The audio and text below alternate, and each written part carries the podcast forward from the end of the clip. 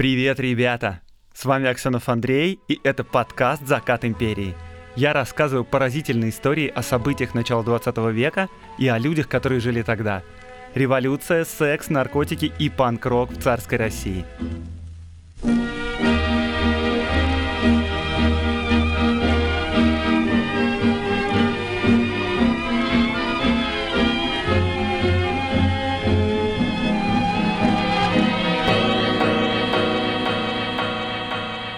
Сегодня у нас выпуск про Распутина. Распутин, конечно, поставщик бесконечного количества контента, но мы не будем увлекаться, хотя по чуть-чуть иногда можно. Перед тем, как перейти к выпуску, парочка объявлений. Во-первых, я сходил в гости в подкаст «Критмыш», да, еще раз, и мы там довольно увлекательно поговорили о гражданской войне примерно на час. Поэтому, если вам интересна гражданская война и мой взгляд на нее, то рекомендую послушать, ссылка будет в описании. А еще сегодня очень милая рекламная вставка, и она очень короткая, так что не переключайтесь. Реклама. Спонсор этого выпуска — школа идеального тела «Секта». Знаете, почему реклама милая? Я вам сейчас расскажу, как происходили наши коммерческие переговоры. Во-первых, они мне сказали, что слушают подкаст всем офисом, и он им ужасно нравится. А во-вторых, попросили сделать рекламную вставку покороче, потому что, цитирую, «не хотим отнимать драгоценное время подкаста». А-а-а. Ну, я все-таки расскажу про них, потому что они классные, и у меня даже есть не один знакомый, который занимался там. Вкратце. Эта школа учит не только как поддерживать свое тело в прекрасном состоянии и правильно питаться.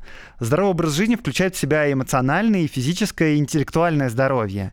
И они занимаются всем этим с 2011 года, и два последних года получают премию как лучшее ЗОЖ комьюнити. Можно заниматься в залах в Питере и Москве, можно с помощью онлайн-программ на сайте. Там все очень удобно. Видеотренировки, задания, работа с питанием, личный чат с куратором, который помогает строить здоровый рацион и поддерживает в вас дух и мотивацию, что важно при таких занятиях. А еще они очень многие свои материалы выкладывают в свободном доступе бесплатно, потому что хотят, чтобы здоровый образ жизни не был бы привилегией, а был бы доступен всем. Информация должна быть бесплатной и достоверной. Поэтому подписывайтесь на их инстаграм, там постоянно появляются ролики с короткими тренировками, рецепты, всякие нескучные научпоп. Приходите заниматься и будьте здоровы и прекрасны. Все ссылки которые вам понадобятся, будут в описании этого выпуска. Не забудьте по ним перейти. А я очень благодарен школе Секта. Они просто захотели поддержать мой подкаст, потому что всей душой его полюбили. И поэтому сегодняшняя тема была выбрана специально для Оли Маркес, всего офиса секты и всех, кто занимается вместе с ними. Выпуск про попытку убийства Распутина.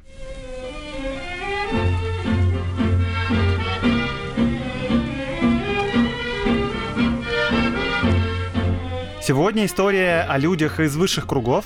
И как и прошлая история с участием Распутина из предыдущего сезона, она ужасно запутанная, но прекрасная в своем безумстве. И даже мне самому во время подготовки пришлось нарисовать схему со всеми действующими лицами и нарисовать стрелочки от одного к другому, знаете, как в этих э, фильмах про агентов ФБР. Поэтому перед началом выпуска я познакомлю вас с основными действующими лицами. Первое. Алексей Николаевич Хвостов, министр внутренних дел, толстый, с короткой бородкой и маленькими глазами, убежденный монархист и националист. Умелый, беспринципный интриган. Только что получил свой пост, в том числе пользуясь заступничеством Распутина. Второй. Степан Петрович Белецкий, заместитель министра Хвостова, директор департамента полиции. Хороший профессионал, но доверчивый человек. Третий. Распутин. Старец, придворный целитель, пользуется полным доверием императрицы, неразборчив в знакомствах, любит женщин, организовал себе секту почитательниц, любит чат и угар, чем бросать тень на царя и на царицу. Четвертый – князь Андроников. Журналист, шантажист и интриган. Имеет досье на многих высших чиновников, и те стараются не переходить ему дорогу. И, кстати говоря, он в моем подкасте уже появлялся в первом сезоне. Помните, эпизод был про убийство Татьяны Золотовой на станции Тихорецкой. И это вот именно тот самый журналист, который наполовину придумал обстоятельства убийства и раздул шумиху в прессе. Акт первый. Подружиться с Распутиным.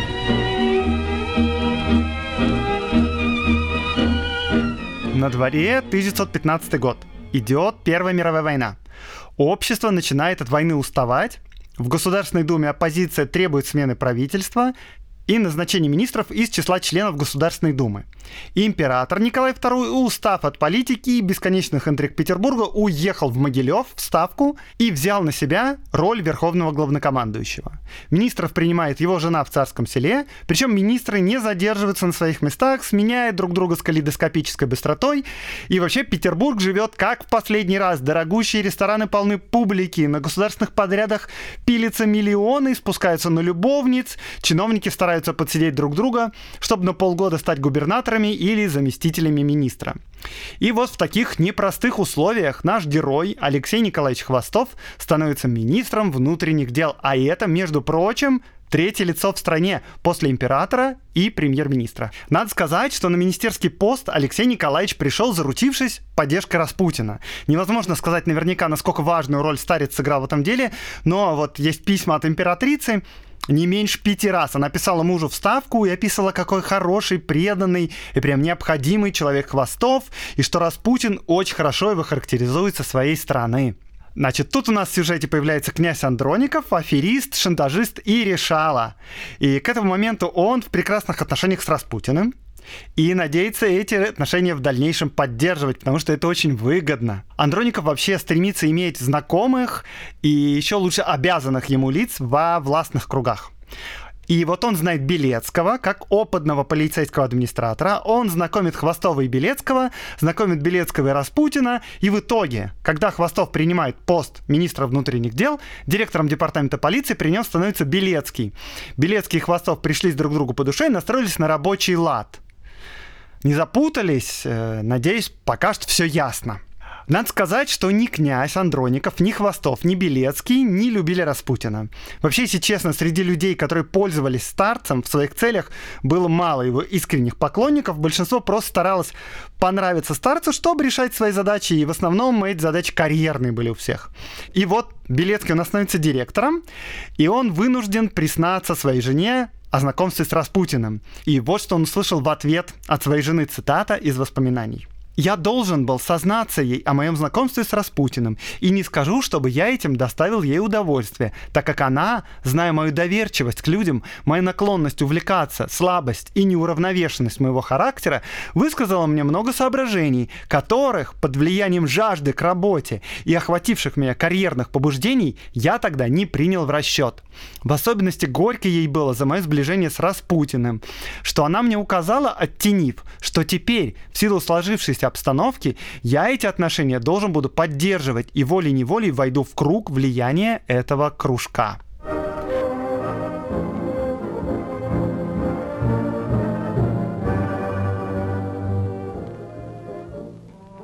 Жаль, что мужчины редко слушаются своих мудрых жен. Окей, что дальше? Дальше Хвостов предлагает Белецкому поставить Распутина под контроль. Он убеждает подчиненного в том, что Распутин своим поведением просто позорит императрицу и трон, что, собственно, правда, и предлагает план. План такой. Во-первых, надо подружиться с Распутиным поближе и доказать ему, что мы его друзья и что во всем можно на нас положиться. Во-вторых, надо установить слежку за Распутиным и организовать ему охрану. И так мы будем знать, где и как он проводит время и сможем пресекать чат кутежа, который он устраивает. В-третьих, надо превентивно следить за прессой, не давать ей распространять про Распутина всякие шокирующие сведения. А в-четвертых, надо всю деятельность Распутина поставить под контроль.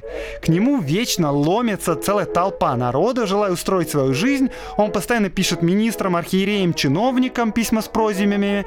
В особенности любит хвастать, что все от царя до министров у него на побегушках, принимает деньги и подарки от всех подряд. И, в общем, это все неправильно. Надо приставить к нему секретаря, чтобы все эти вопросы Распутин решал через него, а не сам напрямую. И естественным образом секретарем становится князь Андроников. Итак, вот у нас есть троица. Интриган, министр иностранных дел Хвостов, директор полиции Белецкий, на котором лежит организация всего этого дела, и князь Андроников аферист в роли секретаря Распутина. Андроников снимает специальную квартиру для встреч министра, директора полиции и старца, потому что ну неудобно же, если их будут вместе видеть в э, публичных местах. Еще наш троица старается обставить все так, чтобы все дела Распутина, особенно денежные шли через секретаря. Они говорят Распутину, чувак, не бери ни с кого денег и подарков. Деньги не проблема, денег мы тебе дадим сами. И вот ежемесячно князю Андроникову выдают по полторы тысячи рублей. И тот небольшими частями выдает их Распутину. Вообще надо сказать, что полторы тысячи в год — это очень неплохая зарплата для Петербурга как бы не топ-топ, но вообще можно жить, не отказывать себе. Рабочие таких денег не видели в год, а тут в месяц. Ага, еще они хотят давать денег Андроникову самому за работу, он тут оскорбляется такой, знаете, говорит, мне денег от вас не нужно, я работаю за идею, но он работает не за идею, конечно. В чем его интерес?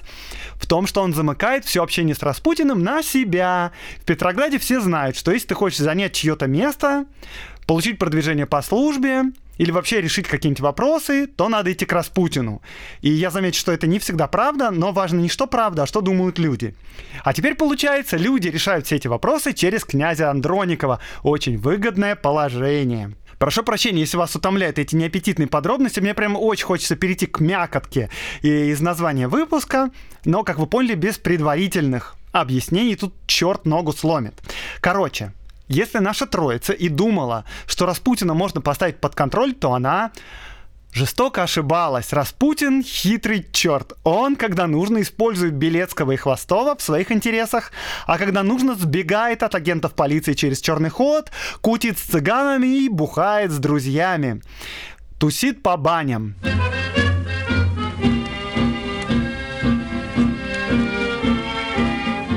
Полиция теперь следит за Распутиным, и в протоколах просто непрерывная дичь, ребята. Распутин постоянно, конечно, хвастает всем и каждому, что по одному его слову царица назначает министров и губернаторов, министр внутренних дел у него на побегушках, так же, как и директор департамента полиции, а дети царя в нем души не чает. Хотите, говорит Распутин, сидя в бане, сейчас я по телефону вызову Ольгу, дочку царя. И правда идет и вызывает Ольгу, и она приезжает. Агенты полиции, правда, выясняют, что это вовсе не Ольга, а знакомая проститутка Распутина.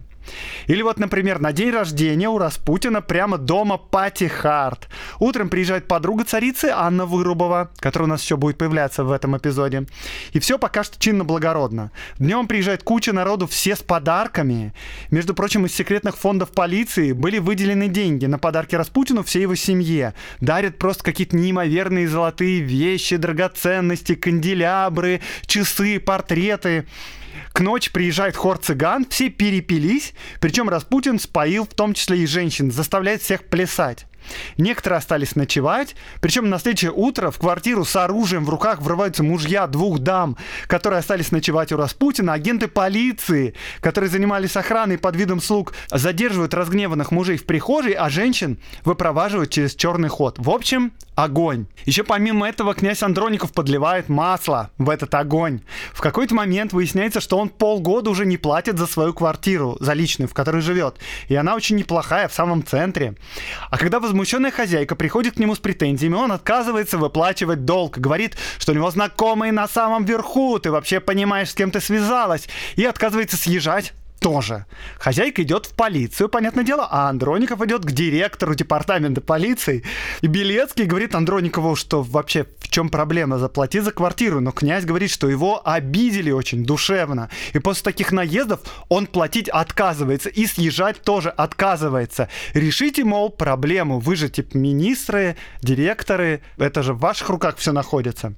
Министр внутренних дел, директор департамента полиции, короче, не очень рады этой идее, что они должны решать чей-то долг за квартплату они замечают Андроникову, что им нельзя впутываться в такие истории, они слишком высокое положение занимают. А Андроников в ответ на это заявляет им, что теперь они обидели и его, и что он думал, что они все друзья за друг друга горой, а между прочим, Андроников знает много неаппетитных подробностей о жизни Распутина, Белецкого и Хвостова. Короче, час от часу не легче. И да, кстати, да, в течение всего этого полугода Распутин и Андроников непрерывно пытаются пристроить своих людей на места губернаторов, глав департаментов, епископов, градоначальников, так что и Хвостову, и Белецкому непрерывно приходится тасовать чиновников и переводить их с одного места на другое, чтобы никого не обидеть. Распутин причем в своих записках министру именует его «хвост». Типа, эй, хвост, туточки у меня из моей деревни, приехал малый, пристрой его к себе в министерство швейцаром. При этом сам министр Хвостов манипулирует мнением Распутина, чтобы тот манипулировал мнением Анны Вырубовой, подруги царицы, чтобы та манипулировала мнением царицы. Конечная цель Хвостова, ни много ни мало, самому стать премьер-министром. Ну, как вы поняли, и министр, и его заместитель ввязались в такую кашу, из которой выбраться чистенькими просто невозможно.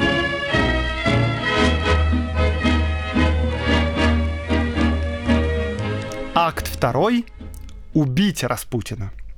Так, во втором акте появляется еще три важных действующих лица. Во-первых, это Анна Вырубова. Ближайшая, точнее, единственная подруга царицы. Мнение Вырубовой чрезвычайно важно для Александры Федоровны. Вырубова тяжело больна и находится под полным влиянием Распутина. Фанатка. Дальше. Михаил Комиссаров полковник, служит в Министерстве внутренних дел, старый друг Белецкого, директора департамента полиции. Он умен, чистолюбив и крайне циничен. Борис Ржевский, журналист, старый знакомый министра Хвостова. Он маленького роста, блондин, нечистоплотен, истеричен, жаден, готов к аферам. Итак, Министр Хвостов и его заместитель Белецкий решают, что Андроников становится чересчур токсичен и слишком зарывается. И вообще не очень. Надо от него избавляться, но как-нибудь аккуратно, чтобы он не устроил скандал. Степан Белецкий вспоминает про своего старого знакомого Михаила Комиссарова. Карьера его идет не очень, он прозябает где-то в Вятке, хотя он вроде как умен, деятелен, жаждет продвижения. Белецкий вызывает его в Петербург, объясняет ему суть дела. Суть, собственно, состоит в том, чтобы втереться в доверие к Распутину, задобрить его подарками и встать на место князя Андроникова. При этом вся охрана Распутина и вся слежка за ним тоже должна лечь на плечи Комиссарова. Михаил Комиссаров такому не рад. Распутин – одиозная фигура. С ним ни один разумный человек не хочет иметь ничего общего. Однако Хвостов и Белецкий уговаривают его, обещают ему первую открывшуюся достойную позицию, звание вне очереди. И правда, кстати, Комиссаров очень скоро становится генерал-майором. И вообще, любые необходимые средства на жизнь и обслуживание интересов старца. Комиссаров соглашается, и он при этом еще ставит условие, что в течение всей этой работы он будет носить штатское, чтобы не позорить честь мундира. Итак, Комиссаров снимает конспиративную квартиру для встречи Распутина, Хвостова и Белецкого, другую. Обхаживает Распутина, ездит с ним к цыганам, пьет и вскоре входит в курс всех дел старца. Деньги Распутину теперь передаются через Комиссарова. И тут, будучи проницательным человеком, Комиссаров замечает то, чего не замечает директор департамента полиции Белецкий. Комиссаров говорит своему другу, что министр Хвостов ведет двойную игру. Он сам полностью устранился от встреч с Распутиным. Более того, в разговорах с другими чиновниками и с депутатами Государственной Думы он говорит, какой Распутин плохой, какой он негодяй, что он его едва терпит и вообще не понимает своего подчиненного, директора департамента полиции Белецкого, который дружит с Распутиным и регулярно с ним встречается. Белецкий неприятно удивлен, и он начинает внимательно наблюдать за своим начальником и вскоре обнаруживает, что его друг генерал-комиссаров был прав, и это неприятно, конечно.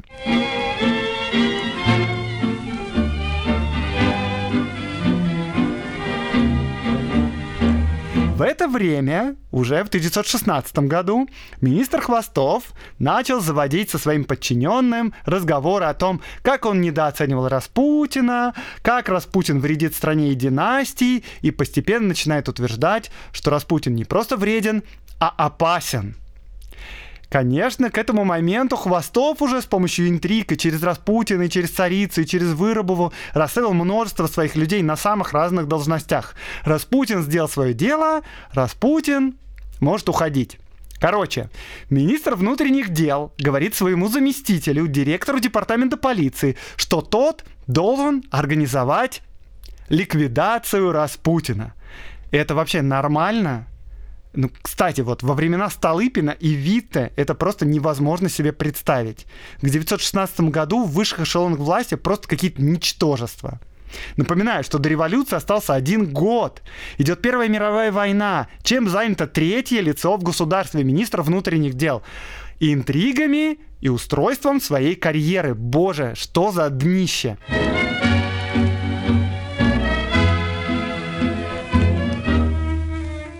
Ладно, перехожу дальше к нашей офигительной истории. Белецкий от такой подачи немного в шоке.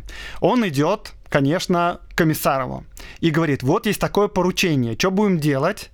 И тут Комиссаров, пораскинув мозгами, обрисовывает начальнику картину происходящего. Министр Хвостов уже долгое время всем втирает, что всеми сношениями с Распутиным заведует глава полиции Белецкий, что он, Хвостов, с Распутиным вообще никак не связан. В случае гибели Распутина виноват будет в этом только Белецкий, а Хвостов останется с чистенькими ручками. Тем более комиссаров не хочет подставлять своих агентов, с которыми церемониться точно не будут, когда все раскроется. Короче, хорошим это дело не кончится. Права была твоя жена Белецкий. Ой, как права. Что же делать? Комиссаров предлагает Белецкому не делать ничего. В отношениях с Распутиным все оставить как есть, а Хвостову лить в уши, что все это дело сложное, что обстоятельства мешают, что то все. Но вот мы над этим работаем, мы продумываем планы, мы присматриваемся. Скоро, прям вот очень скоро мы все это устроим. Белецкий, кстати, тут всерьез задумался и понял, что если бы даже он решился на убийство, а он, похоже, действительно всерьез рассматривал вероятность, то в итоге это бы ничего не поменяло. Потому что на самом деле влияние Распутина, как стало им понятно после наблюдения, не очень-то большое. И Россию так не спасти, короче говоря. Зато свою карьеру и свое благополучие можно очень легко поставить под угрозу. В общем, они решили ничего не делать, но история продолжает развиваться. Хвостов непрерывно генерирует идеи об убийстве Распутина. Говорит, давайте отвезем его на автомобиле какой-нибудь женщине. Он любит женщин, он поедет к женщине. А по дороге агенты со всех сторон, они притормаживают машину, и мы его прям грохнем. А потом труп встречем в снегу на Финском заливе. А к трупу, короче, мы привяжем цепи и гири, и когда все весной растает, он утонет. А комиссаров при этом сидит, говорит, что это прекрасные идеи и предлагает разные оптимизирующие решения. А Белецкий просто поражается способности Комиссарова перевоплощаться. А, ну, конечно, тут при проработке планов надо много учесть, надо отозвать контрразведку от Распутина, который тоже за ним следит отдельно подобрать надежную женщину, распределить роли, назначить на них агентов. Короче, Белецкий Комиссаров затягивают дело как могут. Хвостов начинает беспокоиться, что-то какая-то волокита, и привлекает разных знакомых. И вот уже одиозный, черносотенный депутат Госдумы Марков приходит к Белецкому и говорит, что ради спасения Отечества Распутин должен быть убит. И что вот министр Хвостов сказал, что тут все зависит от тебя, Белецкий. Давай, Белецкий, действуй, Белецкий, торопись, Белецкий.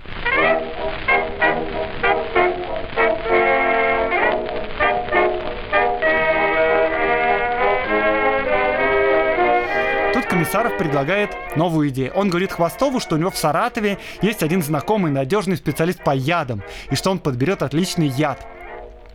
Хвостов загорается этой идеей, отправляет Комиссарова в командировку в Саратов и с нетерпением ждет его возвращения. По возвращении они опять собираются втроем, и Комиссаров демонстрирует им пять пробирок с порошками и читает краткую лекцию о каждом из них.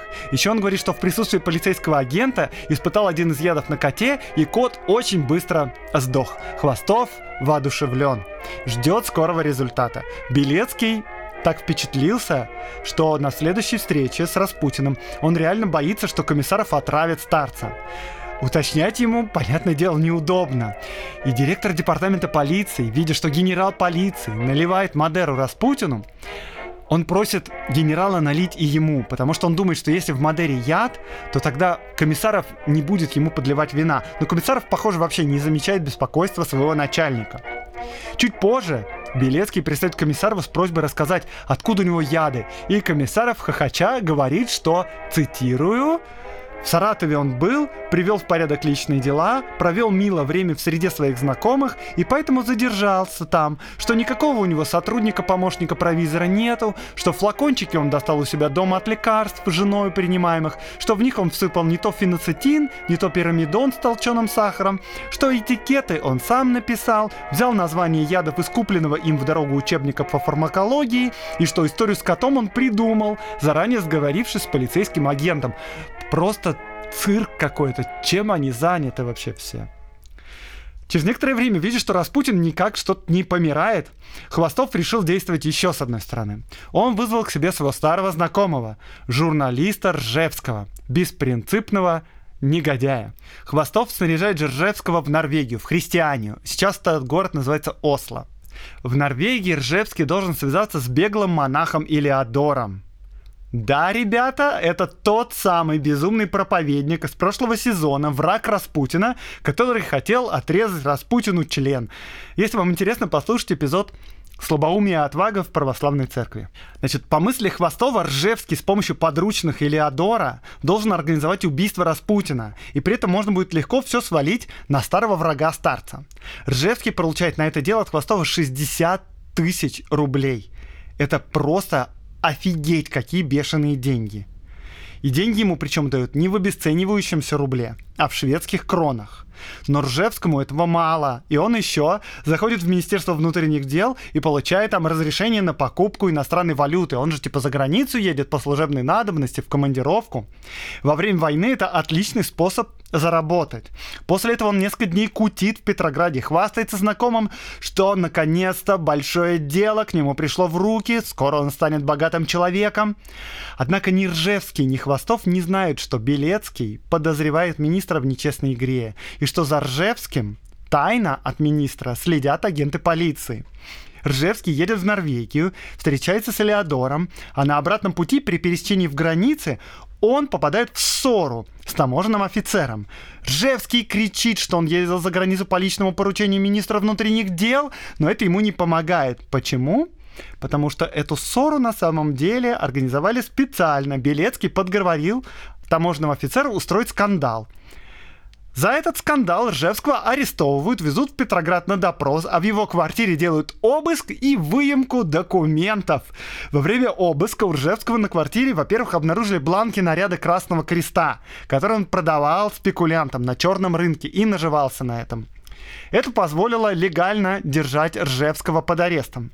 А во-вторых, было обнаружено закрытое неотправленное письмо на имя Хвостова. И, конечно, его открыли и прочитали, у нас же обыск. Птичка попалась в ловушечку.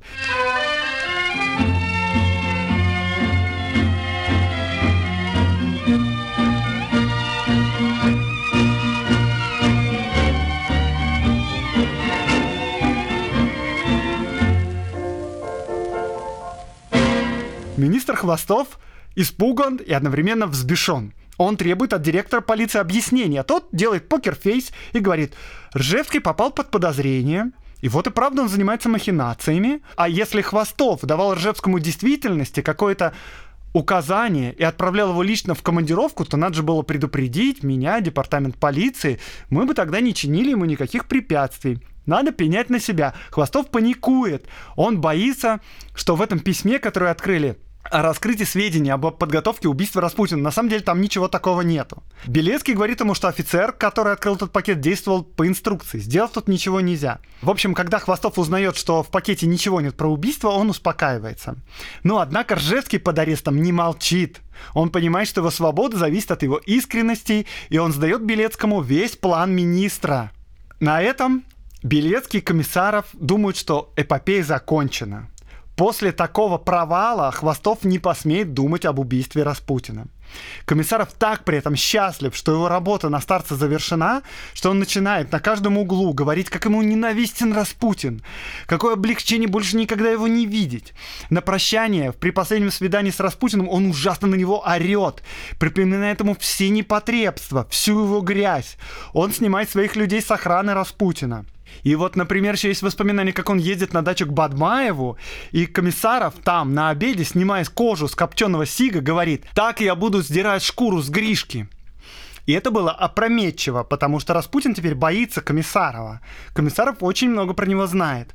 Распутин звонит Белецкому, просит защиты у директора департамента полиции. Понятно, что Белецкий не будет его защищать. Он говорит, да чего ты, все нормально, расслабься. Ну, он что-то заволновался, не волнуйся, все в порядке. Охрану мы тебе вернем. Тогда после этого, не удовлетворившись ответом от заместителя министра внутренних дел, Распутин звонит подруге царицы, Ане Вырубовой, женщине, которая полностью его воле подчинена, и говорит ей, какой ужасный, ужасный человек генерал Комиссаров, как он сначала восхищался и угождал Распутину, а теперь хочет содрать с него шкуру. и что его начальник, генерал Белецкий, ничего не делает на этот счет. Белецкий комиссар в это время на расслабоне, как вы понимаете, зря.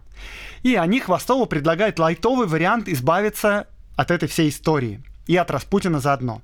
Они предлагают ему подготовить специальный доклад для царя, где опишут все похождения Распутина.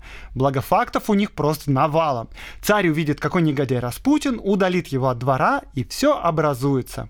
Хвостов на это соглашается. На следующий день у него доклад царю, и всю ночь подчиненные Комиссарова пишут огромную докладную записку о похождениях старца. Однако Хвостов знает, что царя этим не удивить. Царь уже давным-давно в курсе всех этих похождений и смирился, потому что Распутин нужен царице. У министра Хвостова при этом горит задница. Он боится, что попал в капкан к Белецкому, что Белецкий расскажет царице и царю о его идеях убить Распутина. И тогда его дни на посту министра, понятное дело, будут сочтены. Про пост премьер-министра можно даже и не задумываться. Хвостов едет на доклад к царю. И вместо того, чтобы отдать ему докладную записку о похождениях Распутина, он просит царя освободить от должности Белецкого, потому что Белецкий типа плохо справляется со своими обязанностями. Про дело Ржевского, поскольку он оказался громким, Хвостов говорит так. Ржевский, дескать, ездил в Норвегию, чтобы скупить и уничтожить тираж книги Илиадора «Святой черт» о Распутине, в которой в этой книге плохо он говорит о старце.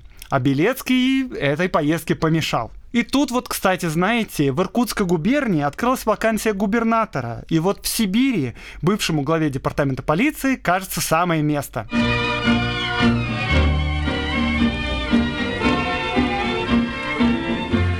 Хвостов После этого с доклада приходит к Белецкому и описывает в красках, как государь расстроился, узнав подробности о жизни старца, и как он забрал себе доклад почитать на досуге. Но Белецкий ему не верит. Он тайком проверяет портфель министра и обнаруживает, что оба экземпляра доклада оказались в портфеле. А значит, Хвостов его обманул и ничего не докладывал царю. Господи, что вообще за бред? Какого фига? Чуваки, во главе, во главе империи вы стоите, у вас империя рушится, идет война. Чем вы вообще заняты? Это просто фейспалм, просто безумие. Если вы удивляетесь, почему произошла революция и почему во главе страны не было людей, которые могли бы все это остановить, вот, они были заняты вот этим всем. Просто у меня, у меня самого от этого бомбит. Значит, дальше.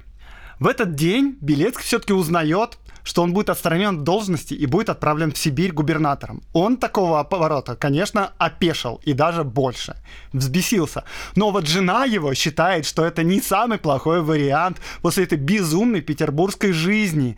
Надо отсюда валить, скорее отсюда уезжать.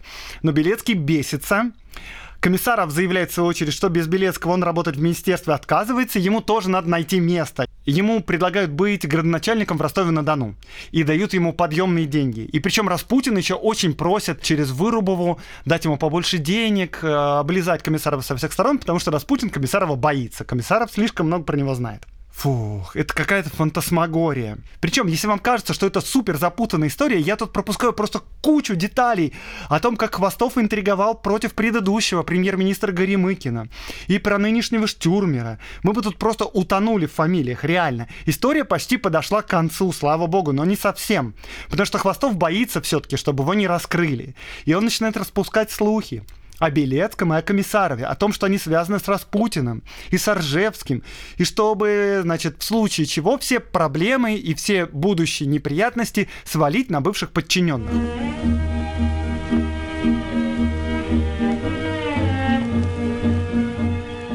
Но Белецкий еще не уехал в Иркутск. Он собирает вещи, готовится к переезду и узнает о деятельности бывшего своего начальника.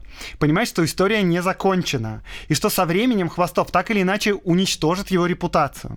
И Белецкий идет в наступление. Он договаривается о разговоре с премьер-министром Штюрмером, чтобы раскрыть ему все дело. К сожалению, для Белецкого Штюрмер приглашает на встречу самого Распутина. И при Распутине, конечно, Белецкий не стал рассказывать, как они втроем планировали убийство Распутина на машине, и как они потом собирались утопить его в Финском заливе, и как они думали отравить его ядом. Но вот историю с Ржевским он рассказал. Как вы думаете, как к этому отнесся премьер-министр? Он конечно, не поверил. Что? Министр внутренних дел хочет убить Распутина, нанимает журналиста, дает ему 60 тысяч рублей, отправляет в Норвегию к Элеодору? Да. Вот вам цитата из показаний, когда это дело позже расследовали. Штюрмер отнесся к этому крайне недоверчиво. Говорил, что это все фантазия и, вероятно, какие-нибудь жидовские происки и шантаж против Хвостова, который ненавидит жидов. Ну, конечно, куда что без евреев. После этого, не добившись окончательного успеха, Белецкий добился свидания с Анной Вырубовой и рассказал уже ей во всех подробностях о идее Хвостова убить Распутина и вот прочее все. Вырубова в шоке, конечно. От Хвостова такого совсем не ждали. Он же типа друг старца. Он через него стал министром. В эту историю, конечно, очень сложно поверить, а не Вырубовой. Я думаю, что и вам тоже сложно в это поверить. Однако, это, к сожалению, правда, как и все, что я рассказываю в подкасте. А, дело, в общем, однако, это не шуточное, и Штюрмер все-таки поручил своим подчиненным конфиденциально расследовать это дело. И действительно, факты в общих чертах подтвердились. Шило в мешке не утаишь. В итоге вся эта история стала известна государю, и Хвостов был лишен поста министра. Белецкий к этому времени не успел уехать в Иркутск, и его пожалели, оставили в Петрограде и дали ему пост сенатора. И в результате всей этой истории выиграл, получается, один комиссаров. Он получил хорошее место мэром Ростова-на-Дону, большие подъемные, чин генерал-майора. А узнав в Ростове-на-Дону, как кончилось дело для обоих своих бывших начальников, он сказал, наконец-то обоих дураков убрали.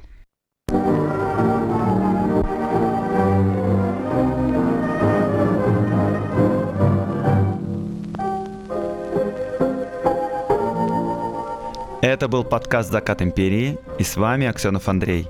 Я рассказываю о людях, повлиявших на нашу страну, о событиях, которые не так просты, как кажутся, о том, чего нет в учебниках истории. Лайк, репост, подписывайтесь на мой канал. До новых встреч в новых выпусках подкаста.